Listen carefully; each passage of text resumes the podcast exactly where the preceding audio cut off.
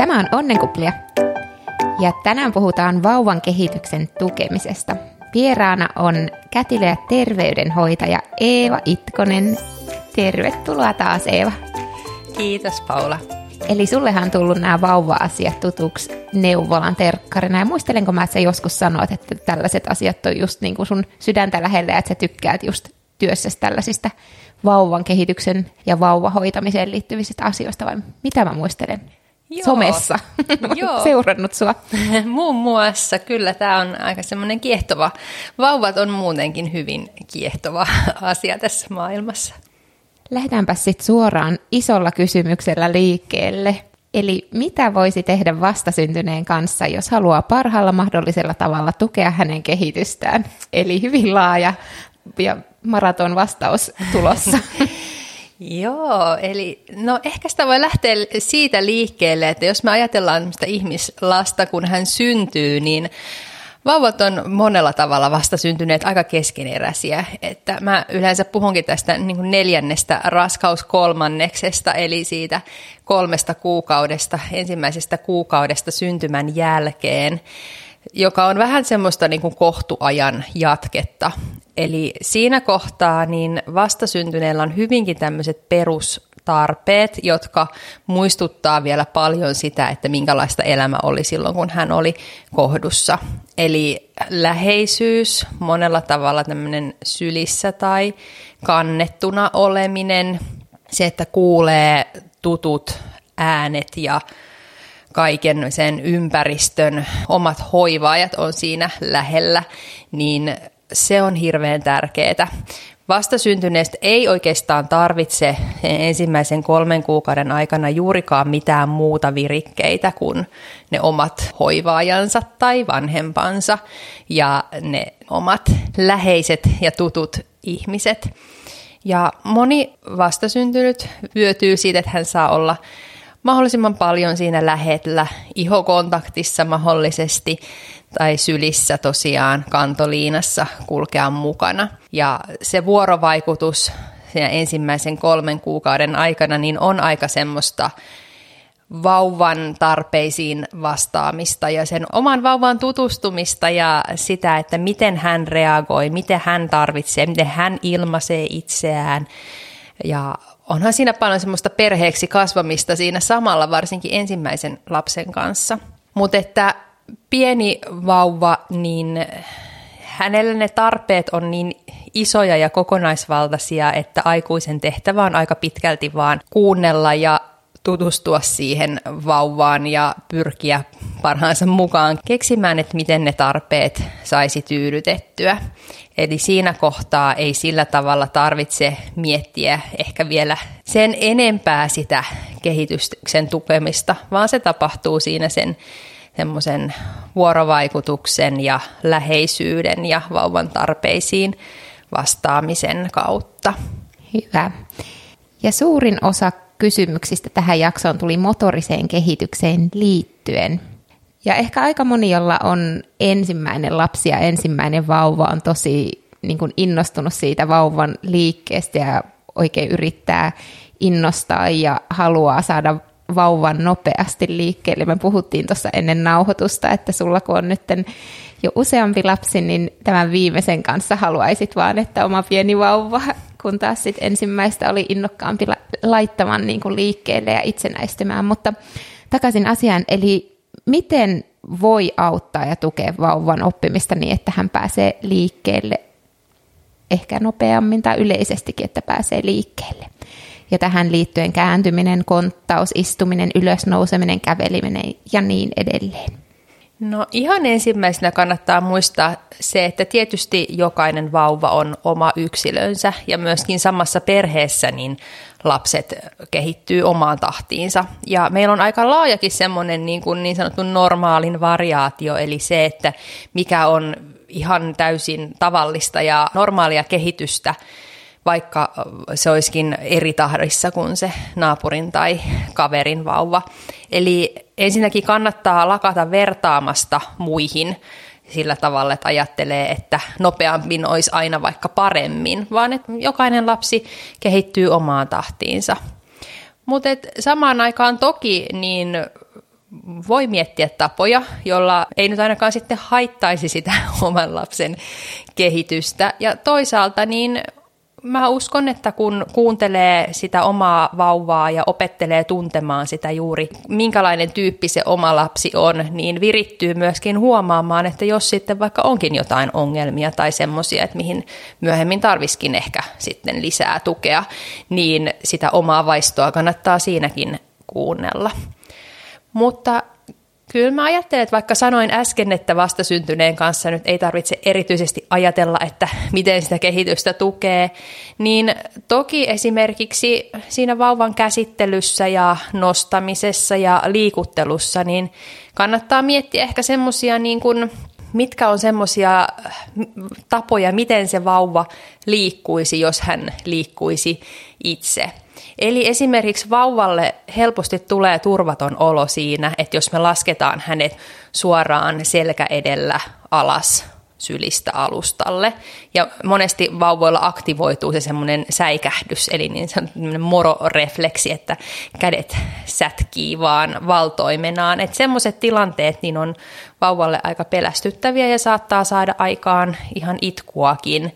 Eli kannattaa opetella kääntelemään vauvaa aina niin kuin kyljen kautta ja voi laskea vauvaa sillä tavalla, että hyödyntää niitä niin kuin refleksejä sillä tavalla, että puhuu hänelle ensinnäkin ja sitten vaiheittain voi vaikka laskea vauvaa alas niin, että ensin hänen jalat koskettaa alustaa ja sitten peppu ja sitten kylki. Ja tavallaan miettiä, että jos itse nousisi ylös tai laskeutus alas tai jos se vauva niin kuin itse lähtisi liikkeelle, niin miten, hän, miten ihminen niin kuin toimii. Eli välttää semmoisia niin äkillisiä ja ei niin luontaisia tapoja liikuttaa vauvaa, jos mahdollista, niin kuin nyt vaikka se, että suoraan selinmakuulle nopeasti ikään kuin pudottaa vähän niin kuin laskee vauvan nopeasti alas. Ja siinä mielessä niin mä en usko, että vauvaa kannattaa eikä pidäkään niin kuin opettaa tekemään jotain, esimerkiksi motorisia taitoja, että me vaikka nostettaisiin vauvaa istumaan tai konttausasentoon tai pidettäisiin häntä seisomassa. Että se ei auta. Se voi päinvastoin, niin jos liian varhain tavallaan vauvan asettaa itse niin kuin vanhempana semmoiseen asentoon, mihin hän ei vielä itse pääse, niin se voi joissain tapauksissa jopa niin hidastaakin sitä kehitystä. Eli sen sijaan niin antaa vauvalle niitä mahdollisuuksia harjoitella sitä. Esimerkiksi vatsamakuulla kannattaa alkaa harjoitella jo ihan pienenkin vauvan kanssa. Vasta syntynyttä voi pitää oman rinnan päällä vatsamakuulla, kun itse vaikka makaa sohvalla tai on semmoisessa puoliistuvassa asennossa. Siinä pikkuvauvan on usein helpompi olla mahallaan kuin ihan niin kuin suoralla lattialla viltin päällä. Sitten kun hän alkaa pikkasen kannattelee enemmän päätään, niin voi asettaa vaikka pyyherullan kainaloiden alta. Jos pitää häntä lattialla mahallaan, se tukee pikkasen sitä ylävartaloa. Ja heti kun vauva alkaa hermostua, niin auttaa hänet siitä vaikka kyljen kautta ylös tai kääntää kyljen kautta selinmakuulle takaisin. Eli antaa tavallaan semmoisia mahdollisuuksia, missä vauva niin kuin luontaisesti alkaa treenata lihaksia ja niitä taitoja. Ja pitää vauvaa monenlaisissa eri asennoissa, eli kantaa häntä, missä vauva aistii sen oman vanhemman liikkeen ja monipuolisesti juuri mahallaan selällään erilaisissa asennoissa. Eli sillä tavalla niin kuin antaa niitä myöskin niin kuin aistiärsykkeitä sille liikkeen kehitykselle. Entä sitten voiko sanoa sit yleisesti noista kääntymisestä, konttauksesta sun muusta, että on joku tietty ikä tai joku tietty ikähaarukka, milloin niiden oppimista voisi alkaa tukemaan. Esimerkiksi milloin yleensä vauva kääntyy ja onko sitten joku tietty tapa, millä tapaa sitä voisi sille hellästi tukea, mutta ei kuitenkaan niin asettaa siihen, mitä sä sanoit, ettei aseteta tiettyä asentoon esimerkiksi.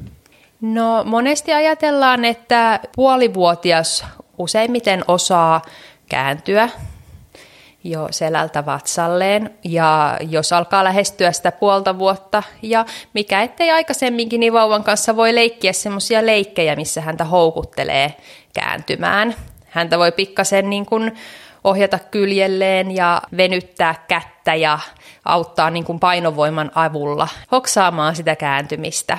Ja jos se tuntuu hauskalta, niin jollain pehmeällä patjalla tai sängyllä voi vaikka leikkiä semmoista kieritysleikkiäkin, että vauvan kädet nostaa ylös ja häntä vähän kuin kierittää siinä. Se on monista vauvoista ihan hirveän hauskaa.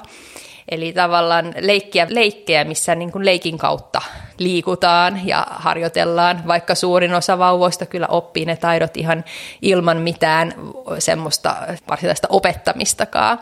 Et ehkä mä enemmän ajattelen, että semmoisena niin hauskana yhdessä olona myöskin tämmöiset leikit ja se, että ne tehdään sen vauvan tahtiin. Eli vauvalta kysytään aina suostumus siihen, väkisin ei ruveta tekemään mitään, jos huomaa, että vauva vastustaa vaikka jotain liikettä, niin sitä ei lähdetä viemään väkisin läpi, vaan että sitten pysähdytään ja annetaan aikaa sille ja mieluummin ehkä sillä tavalla niin kuin just houkutellaan vaikka siinä kääntymistäkin, jos tuntuu, että sitä sitä vähän haluaa enemmän treenata, että vauva itse ei vaikka sitä lähdekään yrittämään, niin kuitenkin sen kautta, että se on kuitenkin se pallo ikään kuin sillä vauvalla, että me ei tehdä puolesta eikä väkisin vanhempana mitään, vaan yhteistyössä ja voidaan pikkasen tuupata eteenpäin, mutta ei sillä tavalla niin kuin liikaa yritetä. Ja vauvahan aistii hirveän herkästi, jos vanhempi on vähän stressaantunut tai jotenkin huolissaan tai yrittää vähän niin kuin silleen ei niin positiivisella ja rennolla tavalla kiinnittää asiaa huomiota, että kannattaa toki itsekin miettiä sitä, että miten itse tekee nimenomaan semmoisen rennon leikin ja yhdessäolon kautta kaiken tämmöisen, eikä, eikä silleen, että jotenkin se oma stressi pitää saada sieltä, jos semmoista on, niin vähän sitä ennen rauhoitettua. Hyvä. Käydäänpä sitten näitä muutamia muitakin liikkeitä, mitkä on kiinnostanut ihmisiä. Ja konttaus. Milloin yleensä vauva konttaa ja onko siihen jotain sitten tuollaista leikinomaista, mitä voisi tehdä sen tukemiseksi? No moni lapsi alkaa siinä 8 ja 10 kuukauden välillä konttaamaan. Jotkuthan saattaa jättää konttausvaiheen kokonaankin välistä ja siirtyy vaikka suoraan, että heitä kiinnostaa pelkkä seisominen tai lähteekin sitten vaikka kävelemään, että se konttausvaihe jää kauhean lyhkäiseksi. Sitä konttaustakin voi toki houkutella leikin kautta esimerkiksi jonkun pienen pehmeän tai semmoisen sopivan kokoisen pehmeän pallon päälle, että asettaa vauvan ikään kuin konttausasentoon sen pallon päälle ja siinä voi pitää kiinni ja vähän heilutella puolelta toiselle esimerkiksi. Öö, ja voi tavallaan pikkasen lempeästi houkutella vauvaa sinne suuntaan, mihin tavallaan sitä liikettä haluaisi, tai niin kuin miettii vähän sitä, että vaikka konttaustakin. Mutta mä sanoisin, että aina jos on jotain semmoista ikään kuin huolta, että vauva on jo sen ja sen ikäinen eikä vieläkään konttaa, niin kannattaa puhua neuvolassa, koska neuvolan kautta, jos sitten oikeasti on se tilanne jo, että voi olla, että tarvitsisi vähän lisää tukea tai selvittelyjä, niin pääsee fysioterapeutille, joka osaa sitten antaa myöskin ihan kädestä pitäen semmoisia liikkeitä, että siinä mielessä mä sanoisin, että mitä kotona voi tehdä, niin on just semmoista niin kuin monipuolista erilaista liikkumista sen vauvan kanssa ja sen vauvan tahtiin. Haluaisitko sanoa vielä samat tuohon istumiseen ja ylös nousemiseen, että missä iässä yleensä ja voiko niitä jotenkin taas leikin kautta tukea? No istuminen ja seisominen on hyviä esimerkkejä siitä, että niitä me ei voida vauvalle opettaa sillä tavalla, että me istutettaisiin heitä tai pidettäisiin heitä seisomassa, vaikka monet vauvat siitä saattaa tykätäkin, niin se ei kuitenkaan sen kehityksen kannalta ole niin hyvä juttu. Eli toki pienikin vauva voi olla sylissä semmoisessa niin istuvassa tuetussa asennossa, missä hän nojaa niin kuin selällään sitä vanhemman vartaloa vasten, mutta ei sillä tavalla, että häntä istutettaisiin ilman tukea ennen kuin hän on itse valmis siihen, eli itse pystyy nousemaan lattialta siihen istuma-asentoon. Ja se on monella vauvalla ehkä vasta siinä noin kahdeksan kuukauden kieppeillä on semmoiset valmiudet siihen, että ihan niin kuin itse pääsee nousemaan istumaan. Toki monet niin kuin syöttötuolissa pieniä hetkiä saattaa istua sitä ennenkin, mutta silloin kyse on kuitenkin aika lyhkäisistä ajoista ja sitä kannattaa tukea sitä asentoa myös siinä sen ruokailun ajan, että sehän ei sitten tosiaan ihan siinä huomaan kyllä, että jos vauva alkaa sitten vähän retkahtaa ja väsymään, että se asento ei sitten ole niin hyvä. Ja sama juttu on oikeastaan seisomisessakin, että vauvat kyllä nousee sieltä sitten, kun he on, on siihen valmiita. Ehkä vielä vähän myöhemmin monet, kun ensin istumaan nousee, mutta toiset vetää itsensä kyllä sinnikkäästi pystyy jo melkeinpä puolivuotiaanakin, mutta toiset vasta lähempänä vuoden ikää, ja sekin on ihan ok. Mutta siinäkin tavallaan, että vauva itse nousee sieltä lattialta pystyyn omasta aloitteestaan tai vähän houkuteltuna, eikä se ei edistä sitä, että me tavallaan nostetaan vauvaa tai hyppyytetään tai erilaiset semmoiset lelut, niin kuin vaikka kävelytuolit tai hyppykiikut tai tämmöiset, niin ei edistä sitä kehitystä tai millään tavalla niin kuin nopeuta sitä, että päinvastoin, jos niitä käytetään ihan hirveän paljon, niin ne voi joissain tapauksissa sitten vaikuttaa negatiivisestikin. Hyvä, mainitsitkin noi hyppytuolit sun muut. Entäs miten sitteri vaikuttaa motorisiin taitoihin? Siitähän kuulee kanssa puolesta ja vasta, että ei pitäisi pitää sitterissä ja toiset sanoo, että se on taas tosi hyvä, että sit saa vähäksi aikaa vapaaksi kädet äiti tai vastaavaa. No ylipäänsähän elämää pitää aina tarkastella kokonaisuutena, että meillä ei ole niin kuin yhtä asiaa, joka ajaa kaiken muun edelle. Että vaikka mä nyt sanonkin, että sitterihän on aika semmoinen passiivinen asento vauvalle, että hän ei siinä joudu niin kuin itse juurikaan tekemään töitä, vaan se on vähän niin kuin sohvalla makaaminen aikuiselle, niin ei se silti tarkoita, että etteikö sitä sitteriä voisi käyttää ollenkaan. Että semmoista pitkäjaksoista, se on se vauvan niin kuin pääasiallinen paikka, niin sitä suosittelen ehkä välttämään, vaan juurikin sitä monipuolisuutta, että vauva saa olla myös ihan selinmakuulla ja vatsamakuulla ja sylissä mitä pienemmästä vauvasta kyse, niin sitä herkemmin ehkä vielä se pää, päälakikin lähtee tai takaraivo lähtee muotoutumaan, jos on paljon juurikin yhdessä asennossa. Mutta et kyllä ehdottomasti, niin jos sen kokee hyödylliseksi ja monessa perheessähän se on ehdottoman tarpeellinenkin, että välillä saa vauvan laskettua johonkin ja jos vauva siinä vielä viihtyy, niin sehän on vaan niin kuin hyvä asia. Eli kohtuus kaikessa tässäkin asiassa. Vähän tuosta sitteristä ehkä päästään seuraavaan kysymykseen. Eli tämmöinen tullut, että viisikuukautinen turhautuu koko ajan, kun ei pääse kunnolla liikkeelle tai ei ehditä järjestää tarpeeksi puuhaa. Pitäisikö antaa vain turhautua vai miten saisi kotityöt tehtyä?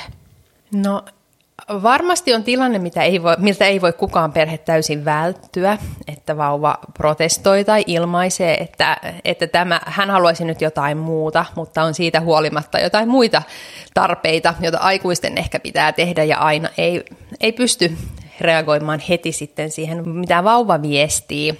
Ehkä noin lähtökohtaisesti niin turhautuminen niin ei edistä oppimista, joten ei kannata ehkä ajatella, että vauvalle opettaa jotain sillä, että hänen antaa siellä kitistä tai itkeä.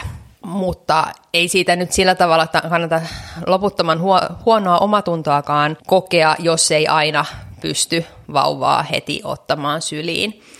Toiset vauvat viihtyy hirveän hyvin, toiset vauvat vaatii koko ajan seuraa ja huomiota, varsinkin jos on ensimmäinen lapsi eikä ole niitä isosisaruksia viihdyttämässä, niin voi olla, että se on yllättävänkin raskasta, kun vauva haluaisi seurustella ja viihdykettä ja kaikenlaista tekemistä.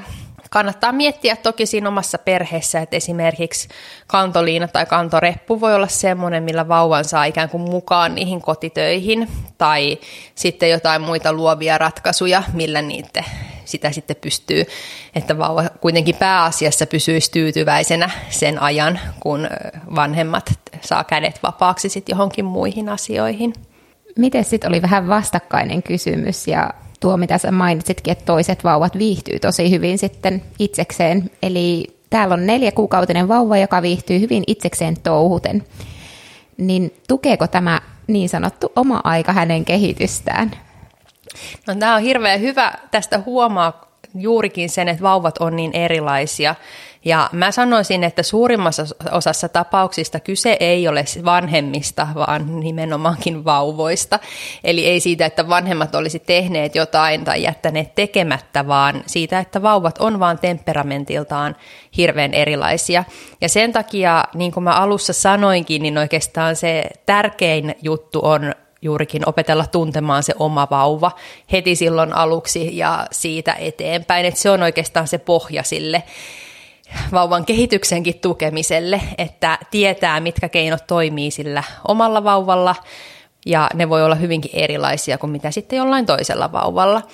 Että semmoinen vauva, joka on tavallaan kauhean semmoinen ehkä lunkisti ottava temperamentiltaan, ei hirveän helposti hermostu, viihtyy tosiaan itsekseen ehkä pitkiäkin aikoja, niin jos vauva vaikuttaa tyytyväiseltä, niin ei siitä mitään haittaa ole. Kyllähän siitä voi nauttia vanhempana, että saa välillä tehdä rauhassa jonkun asian loppuun asti. Mutta toki voi olla, että osa näistä lapsista saattaa sitten olla vähän semmoisia, että he sitten vois hyötyä myös semmoisesta aktivoinnista välillä.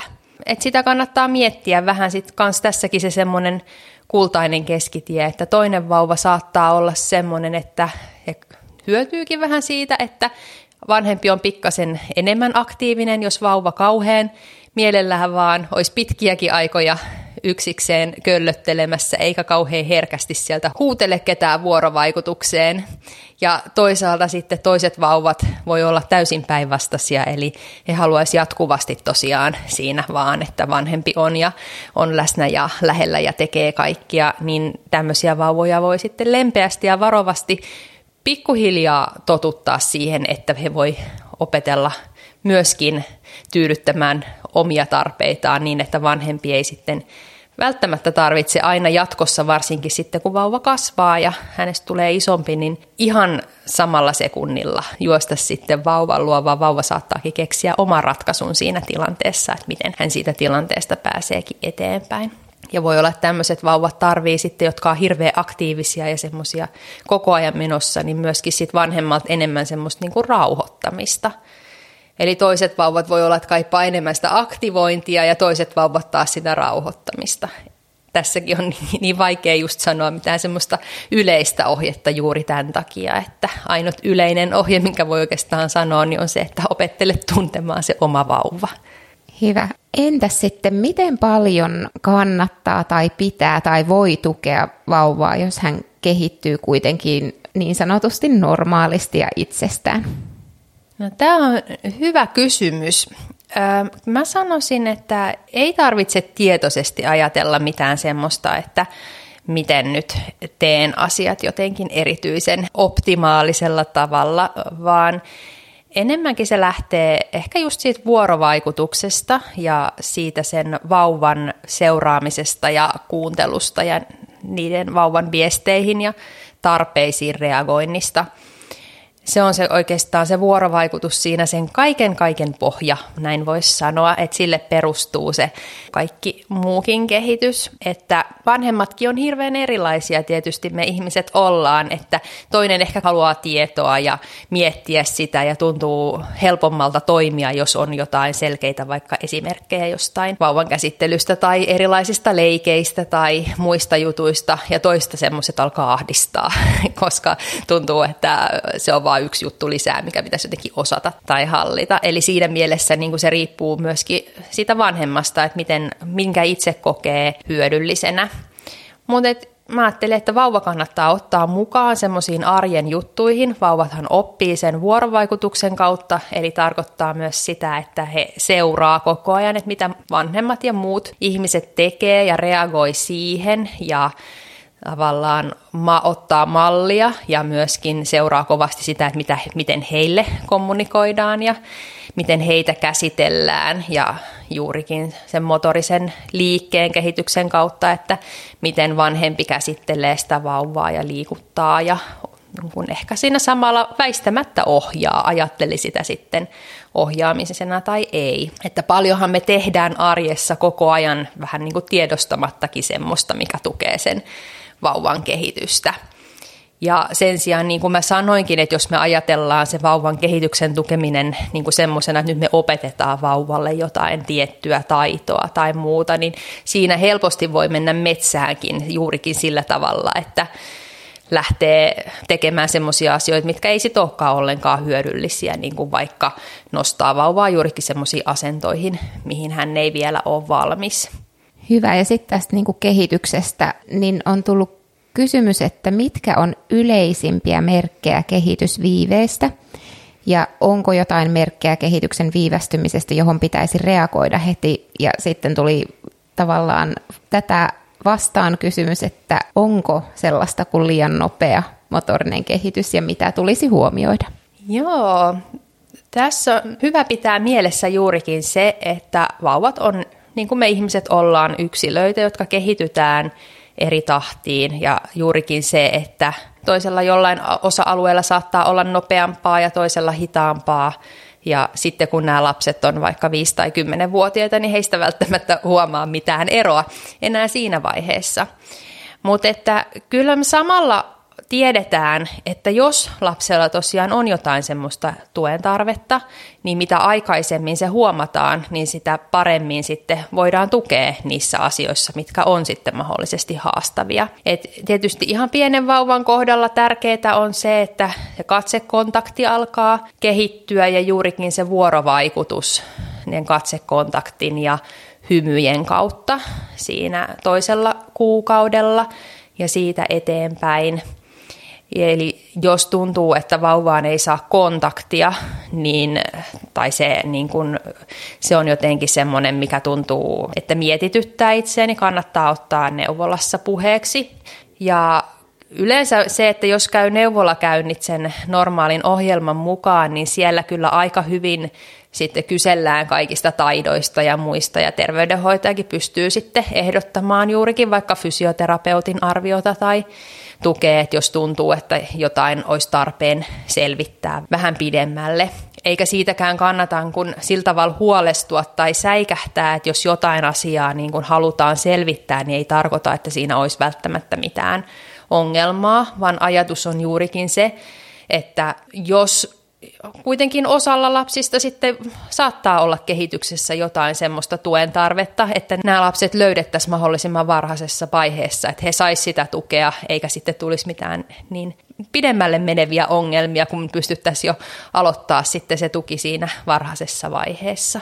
Ja sitten toi, tämä toinen puoli, mä sanoisin, että liian nopea motorinen kehitys, niin sen haittapuolet on oikeastaan ehkä tämmöinen tapaturma-alttius niin kuin ensimmäisenä. Ja se, että se on, voi olla niin kuin vanhemmille aika raskasta, koska monesti tämmöiset vaikka puolivuotiaana kävelemään lähtevät, niin on, on aika päättömiä siinä kohelluksessaan, että helposti siinä kolisee ja sitten tulee mustelmia ja että sillä tavalla voi olla myöskin, että jotkut tämmöiset lapset, jotka on hirveän aktiivisia ja sillä omalla energiallaan niin kuin menee kovasti eteenpäin, että juurikin sieltä vanhemmalta kaipaa myöskin tukea ja apua siihen rauhoittumiseen. Ei välttämättä kaikki, mutta että juurikin, että havainnoi sitä omaa lasta ja miettii, että, että mitä, minkälaisesta avusta niin hän sitten hyötyisi. Hyvä. Entäs sitten, miten tukea vauvan kehitystä symmetrisesti? Tätä varmaan moni miettii, eli tällä kysyllä esimerkiksi vauvalla oikea käsi paljon edellä vasenta ja toisella henkilöllä taas on toispuoleista ryömimistä. Niin tarviko tähän puuttuu ekanakin ja miten sitä voisi tukea? No parin kuukauden iässä oikeastaan lähes kaikki vauvat on jollain tavalla vähän epäsymmetrisiä.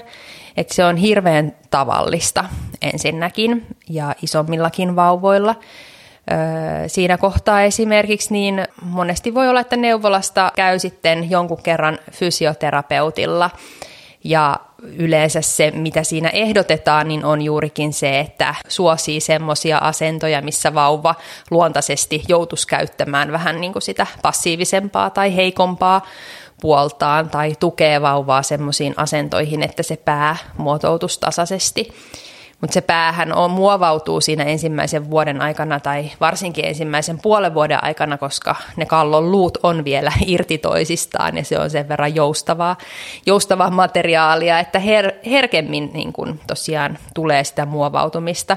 Eli yleensä tosiaan kyse ei ole mistään sen vakavammasta – Osalla vauvoista voi olla myös synnytyksen jäljeltä kaikkia erilaisia jumeja tai jo raskausajalta, jos on viihtynyt vaikka pitkään samassa asennossa kohdussa.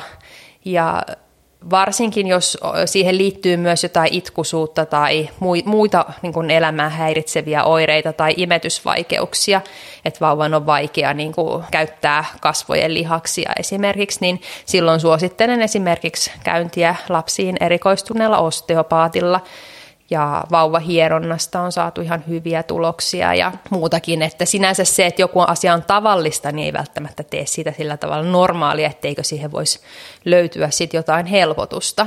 Mutta monesti pärjää ihan sillä, niin kun, että siinä arjessa miettii niitä asentoja ja sitä aktivoimista ja vatsamakuulla olo on tässäkin, niin kuin vauva siinä niin monipuolisesti harjoittaa sitä lihaksistoaan, niin on yksi hyvä lääke, eli se, että pitää vauvaa säännöllisesti joka päivä pieniä hetkiä vatsamakuulla. Mutta toki jos huomaa, että vauva esimerkiksi käyttää toista kättään tosi vähän tai ei ollenkaan, tai että on semmoinen niin huomattava puoliero, niin kannattaa aina sanoa neuvolassa siitä asiasta ja fysioterapeutti on siinä kohtaa ihan hyvä käynti tehdä semmoinen arvio, koska useimmiten kyseessä on ihan ohimenevä juttu, mutta on myös tosi tärkeää, että jos sitten onkin jotain semmoista, mihin tarvii enemmän tukea, että se tulee ilmi mahdollisimman varhaisessa vaiheessa. Puhuitkin käsistä, niin seuraava kysymys on, miten tukea käsien käytön oppimista? No sillä, että asettaa vauvalle kaikkia semmoisia kiinnostavia juttuja, mihin hän häntä houkuttaa tarttua tai tutkia tarkemmin. Eli aika pieni vauva jo, kolmikuinenkin jo, alkaa niitä käsiään innostuneesti tutkia ja viedä suuhun. Ja se kuuluu asiaan, että vauva saa niitä nyrkkejä myöskin imeskellä. Ja erilaiset semmoiset lelukaaret esimerkiksi selinmakuulla ja kaikki muut – tämmöiset, mihin on helppo tarttua, niin on hyviä leluja sen ikäisille. Jos tähän symmetriseen, symmetria-asiaan liittyen vielä haluaa, niin juurikin jos vauva suosii toista kättä, niin leikkii hänen kanssaan esimerkiksi lattialla tai sitterissä semmoista leikkiä, että tarjoaa niitä erityisesti siihen niin kuin ei dominoi, vaan siihen vähän heikompaan käteen, että houkuttelee vauvaa käyttämään juuri sitä puolta, mitä hän ei luontaisesti ehkä niin paljon käytä. Ja myöhemmin sitten kaikki semmoiset ota-anna-leikit ja juurikin semmoisilla vauvaa kiinnostavilla värikkäillä, mukavan muotoisilla jutuilla, mitkä on helppo tarttua, niin niin semmoiset lelut on, on monesti semmoisia, mitkä kiinnostaa, mistä ehkä lähtee joku ääni ja mihin vauva niin kuin luontaisesti lähtee niillä leikkimään. Et leikkihän sitä on, on juurikin sitä vauvan oppimista. Mä en muista yhtään omalta kohdalta mitään edes ajatelleen, että oppiiko vauva käsien käyttöä muuta kuin sit pinsettioten ruokailussa. Et siihen mä hankin niitä jotain suolattomia, sokerottomia muroja, mitkä oli pieniä, että niitä se sai näpsiä ja sillä mä opetin kanssa. Entäs sitten pottailu? Tämä on monen kysymys ja monen pähkäilyn aihe, eli milloinka pottailun kannattaa aloittaa ja milloin sit siihen kannattaa ottaa päivärutiinia, miten kauan mitäkin tehdään ja miten tämä toimii? No, tämä on ehkä vähän erilaisia lähestymistapoja olemassa ja lapset on myös tässäkin asiassa erilaisia. Eli paljon puhutaan tämmöisistä herkkyyskausista, että se kuivaksi oppiminen on semmoista, mitä ei oikeastaan voi opettaa, jos lapsi ei ole siihen valmis. Eli sillä tavalla pitää kuunnella sitä lasta ja se tulee eri ikäisillä niin kuin eri aikaan. Ne voi kulkea myös vähän sille aalloissa, että välillä se potta on kiinnostava ja välillä sitten taas ei. Että mahdollisimman sillä tavalla niin kuin pakottomasti ja stressittömästi ottaa sitä pottaa mukaan siihen arkeen. Ja moni lapsihan oppii lopullisesti oikeastaan paremmin kuivaksi sitten päiväkodissa, koska siellä on se muiden esimerkki. Ja toisaalta myös se tietty rytmi juurikin, että jos lapsi ei välttämättä itse osoita sitä, niin kuin, että kertoisi siitä hädästä, ja sitten antaisi sellaisen merkin, mistä vanhempi tulkitsee, että nyt on potta-aika, niin sitä pottailua voi hyvin lähteä opettelemaan myöskin ihan semmoisella rytmillä, että aina herättyä ja ennen ja jälkeen ulkoilun ja ennen ja jälkeen ruokailun ja tämmöistä, ennen ja jälkeen unien. käydään siellä niin kuin tietyssä rytmissä, vähän niin kuin päiväkodissa tehdään. Ja siitä se sitten pikkuhiljaa lähtee liikkeelle. Toiset lapsethan oppii suoraan vaikka käyttää semmoista pöntön pienennintä, että ei kaikki välttämättä suostu koskaan potalle.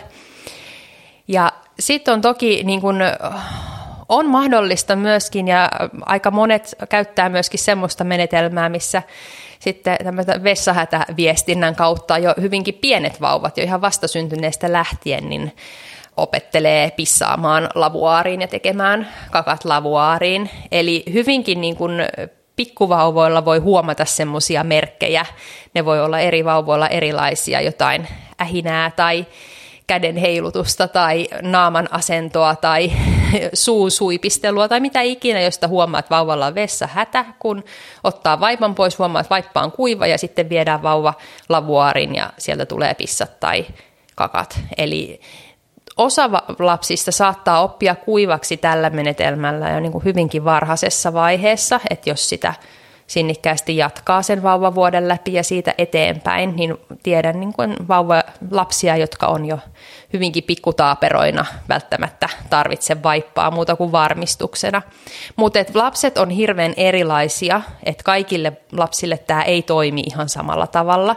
Ja toki myös vanhemmat on siinä mielessä erilaisia, että se vaatii vanhemmalta aika paljon semmoista sillä tavalla panostamista ja niin kuin sitä vessattamista usein aika tiheestikin, että se ei ole mikään semmoinen menetelmä, että se aukottomasti aina sopii kaikille. Mutta että sille voi sanoa, että tästäkin päätellä jo, että lapset on erilaisia ja tilanteet on erilaisia, että ei ole sellaista niin kuin yhtä oikeaa tapaa, että juuri nyt ja tämän ikäisenä ja tällä tavalla, niin niin kaikki menee hyvin, eikä mikään muu tapa olisi hyvä, vaan että erilaisia tapoja on tässäkin olemassa.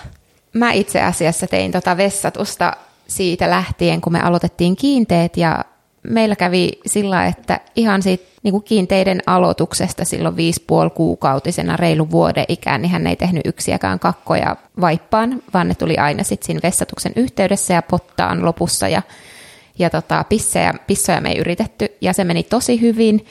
Ja sitten kerran hän sattui kurkkaamaan sinne pottaan, että mitä sinne tulikaan samalla ää, taisi pissata niin käsille. Ja sitten sen jälkeen hän ei ole suostunut, että nyt sitten tässä vanhemmalla taaperoiällä, niin, tai onko hän enää edes taapero, niin sitten suoraan pytylle ollaan opeteltu, mutta että alkoi hyvin, mutta siihen se sitten tyssäsi, että hän päätti, että tämä ei enää nyt sovi hänelle. Ja sillähän me sitten mentiin. Mutta hei, mites tunnetaitojen kehitys? Miten voi tukea tunnetaitoja ja varhaista vuorovaikutusta? No tässä avain on varmastikin juuri se, että se vauvan tarpeita pyritään tulkitsemaan ja tunnistamaan ja niihin vastaamaan. Ja hyvinkin pienen vauvan, ihan vastasyntyneenkin kanssa, niin puhumalla itse niistä, sanottamalla ääneen sitä, että mitä itse tekee ja mitä itse ajattelee, mitä on seuraavaksi tapahtumassa.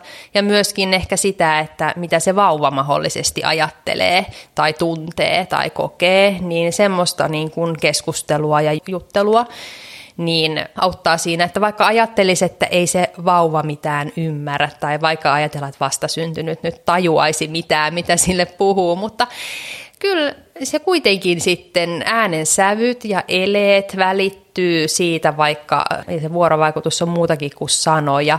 Mutta sitten toisaalta niin kyllä vauvat myöskin oppii ymmärtämään puhetta jo yllättävänkin varhaisessa vaiheessa ja monesti paljon ennen kuin he itse alkaa tuottaa sanoja. Että eihän me ikinä oikeastaan tiedetä sieltä pienen pään sisältä, että miten paljon he oikeastaan ymmärtääkään. Eli sillä tavalla mä ajattelen, että vanhempi on niin kuin mallina siinä kertomassa siitä omasta sisäisestä maailmastaan ja tunteista ja kokemuksista ja samalla sanottaa niin kuin lapselle silloin, kun hän ei vielä sitä osaa ja siinä tukena senkin jälkeen, kun on isompi lapsi, niin niitä opettelee tunnistamaan niitä tunteita ja reaktioita ja muuta ja semmoista ennakointia myöskin, että mitä tapahtuu seuraavaksi ja kaikenlaista sitä, että miten se aika ennakoimaton ja ehkä pelottavakin maailma tehdään siinä, siinä vanhemman kanssa tutuksi. Et mä ajattelisin, että se on niinku semmoinen perusta, mitä moni ehkä saattaa tehdä ihan luontaisestikin ajattelematta, että tässä nyt kehitetään vauvan tunnetaitoja. Hyvä. Minkä ikäisenä sitten lapset tai vauvat alkaa tarvita muiden lasten seuraan. Ja kysyjä mietityttää tämä varmasti nyt etenkin korona-aikana, kun on vähemmän niitä kontakteja.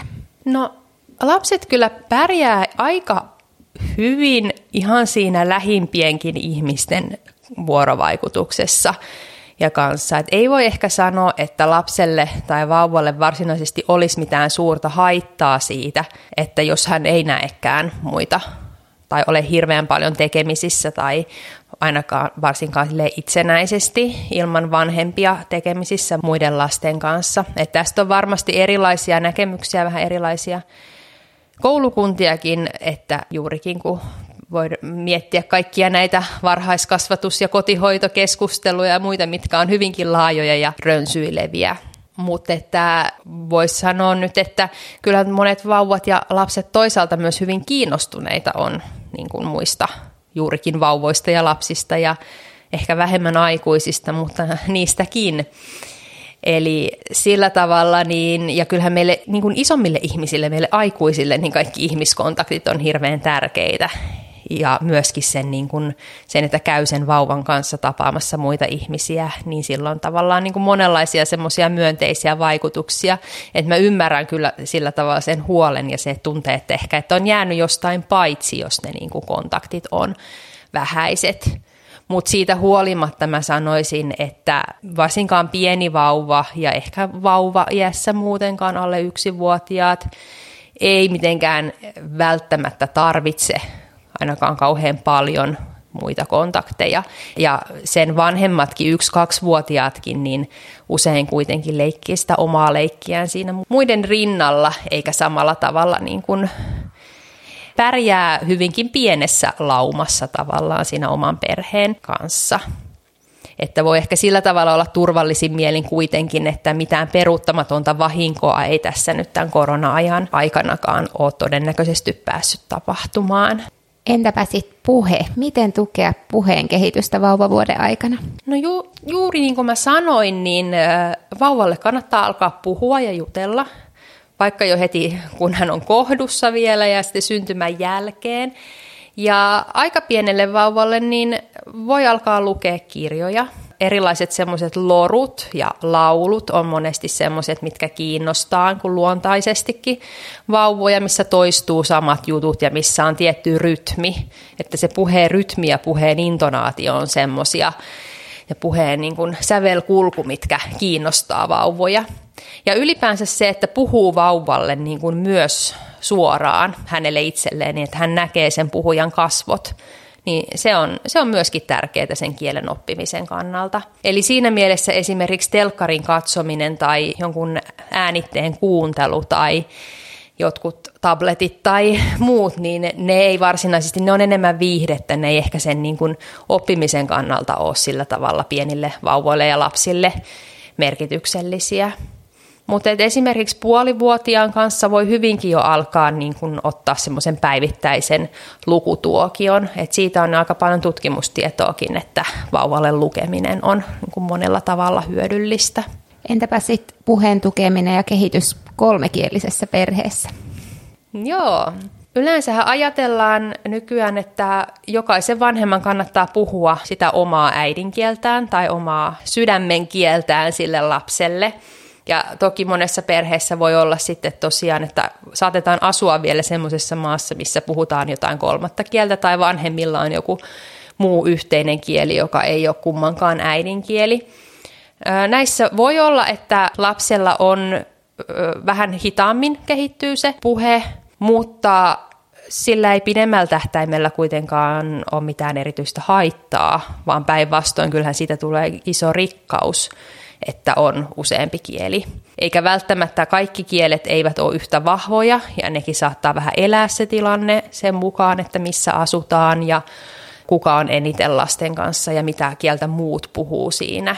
Ja kannattaa neuvolasta tai muista yhteisöistä etsiä myös tukea sille, että monikielisillä perheillä on vähän kuin nämä omat ongelmat ratkaistavana. Juurikin moni miettii samoja asioita siitä, että miten ylläpitää vaikka semmoista kieltä, mitä ei muuten paljon kuule, tai mitä sitten, jos lapsi vähän isompana, niin kieltäytyykin vaikka tai ei haluakaan puhua jotain kieltä tai muuta, niin kannattaa hakea vertaistukea ja muuta semmoisiin kysymyksiin, ettei tarvi itse pohtia niitä pelkästään. Miten sitten varmaan jokaisen pikkuvauvan vanhemmat miettii, miten opetan kyllä ja ei lapselle tai vauvalle? Joo, tämä onkin hyvä kysymys. Se on myös eri asia, että miten opettaa, että mitä on kyllä ja ei, ja miten sitten se lapsi niin kun, suostuu tekemään sen mukaan. Että Kyllä mä ajattelen, että ne kannattaa ottaa sanavarastoon ihan siinä, missä muutkin sanat, että varsinkin siinä vaiheessa, kun vauva alkaa itse le- niin kuin leikkiä ja tutkia maailmaa ja liikkua ympäriinsä, niin tullaan sen kysymyksen ääreen, että kun on kaikkea semmoista, mihin vanhempi toivoisi, että lapsi ei menisi koskemaan tai, tai tekemään, niin mä ehkä itse sovellan semmoista lähestymistapaa, että sanotaan ei, että lapsi oppii tavallaan tai alkaa yhdistää sen, että mitä se tarkoittaa semmoisista ei-toivotuista asioista, mutta samanaikaisesti niin vauvat ja taaperotkin on vielä aika semmoisia lyhytmuistisia, eikä he hirveän hyvin hallitse sitä omia impulsseja, ja heillä on aika semmoinen niin voimakas tutkimisvaisto, että tehokkaampaa melkein kuin sanoa, mitä ei saa tehdä, niin on aina se, että ohjaa johonkin vaihtoehtoiseen tekemiseen. Eli voi sanoa ei, mutta samalla näyttää sitten jonkun muun jutun, mitä sitten saa tehdä, tai miten sitten opetellaan, että miten johonkin asiaan kosketaan, sen sijaan, että se olisi täysin kiellettyä. Ja ympäristön muokkaaminen toisaalta on myöskin aika hyvä juttu, että olisi mahdollisimman vähän myös varsinkaan kotona semmoisia asioita, mitkä olisi täysin kiellettyjä siltä lapselta, vaan että lapsi saisi sais kuitenkin toteuttaa sitä uteliaisuuttaan siellä kotona. Ja tässäkin lapset on hirveän erilaisia, toiset lapset saattaa olla semmoisia, että kun heille pari kertaa sanoo, että ei kosketa sinne, niin he on siellä, että okei, ei mennä sinne, se on semmoinen ei-paikka. Ja toiset taas on sitten siellä, että aa, tämähän on mielenkiintoista, ja vanhempi sanoo vielä ei, että jos mä kokeilen vielä kerran, niin sanookohan se taas, että se on enemmänkin heille semmoinen yllyke niin kuin tutkia, vaan enemmän ja enemmän, eikä se tarkoita, että hän olisi nyt jotenkin se olisi jotenkin negatiivinen piirre siinä lapsessa. Se voi olla vanhemman kannalta ehkä vähän kiusallinen monesti, mutta että se on kuitenkin, lapset on luonnostaan monet aika uteliaita ja semmoisia sinnikkäitäkin, että siinä mielessä tämä kysymys on ehkä vähän semmoinen, että vanhempi voi yrittää, mutta että lapsi on kuitenkin oma persoonansa ja oma tahtonsa myöskin, jota me ei välttämättä saada käyttäytymään ihan juuri sillä tavalla kuin mitä me aina haluttaisiin ja toivottaisiin. Hyvä. Sitten mä sain tätä jaksoa varten kysymyksiä päiväunista, mutta niihin me ei nyt tämän jakson puitteissa lähetä, että unista on tullut yksi jakso ja, tai kaksi jaksoa on tulossa vielä tekeillään uutta jaksoa tässä lähiaikoina, niin joten hypätään sitten noiden unien yli tässä jaksossa, mutta loppuun Eeva, haluaisitko antaa vielä sellaisia ihan jotain käytännön vinkkejä tai kivoja leikkejä, mitä voi tehdä lapsen kanssa tai vauvan kanssa, mikä tukisi hyvin hänen kehitystään? Onko jotain sellaisia leikkejä?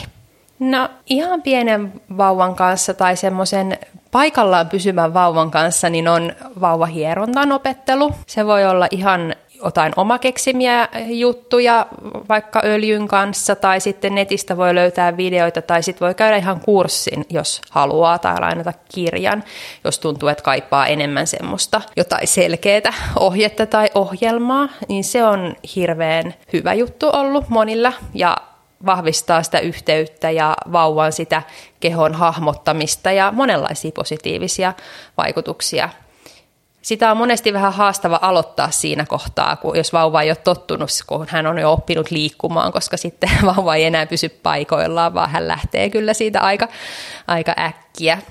Sitten kaikki loruttelut ja semmoiset laulut. Öö, ei tarvi osata laulaa, se rytmi ja semmoinen yhdessäolo siinä oikeastaan on tärkeämpää kuin se puhdasvireinen laulu. Ja se, että se on semmoinen yhteinen kiva juttu, mistä molemmat nauttii, niin silloin se on tietysti hyvä.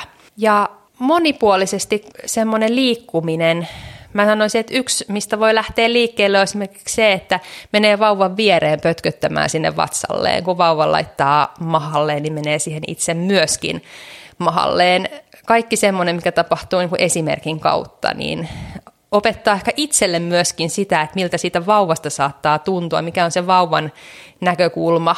Ja sitten vauvathan on hirveän innoissaan monesti, kun aikuisetkin on siellä heidän tasollaan.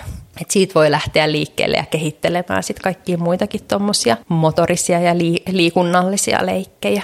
Hyvä. Ja mä mainitsen itse vielä yhden, eli vauvaviittomat kanssa on yksi, mitä voi tehdä. Ja niitä on tulossa itse asiassa tuossa lokakuussa tapahtumassa. Siellä ne pääsee livenä ja etänä myöskin ilmaiseksi, niin siellä tulee hetki niistä ja tulee muskaria. Sun muita pieniä juttuja vauvan just tällaiseen leikittämiseen ja vauvan kanssa tekemiseen. Mutta hei, mahtavaa Eeva, että olit taas mukana.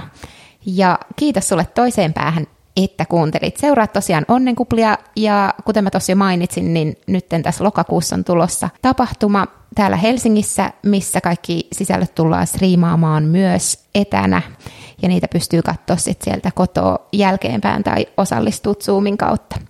Eli käy tutkailemassa niitä ja kerro tästä jaksosta myös muille, jos susta tuntuu, että joku sun ystävä tai tuttava vertaisryhmä saattaisi olla kiinnostunut. Kiitos hirveästi, että kuuntelit ja kiitoksia Eeva. Kiitos.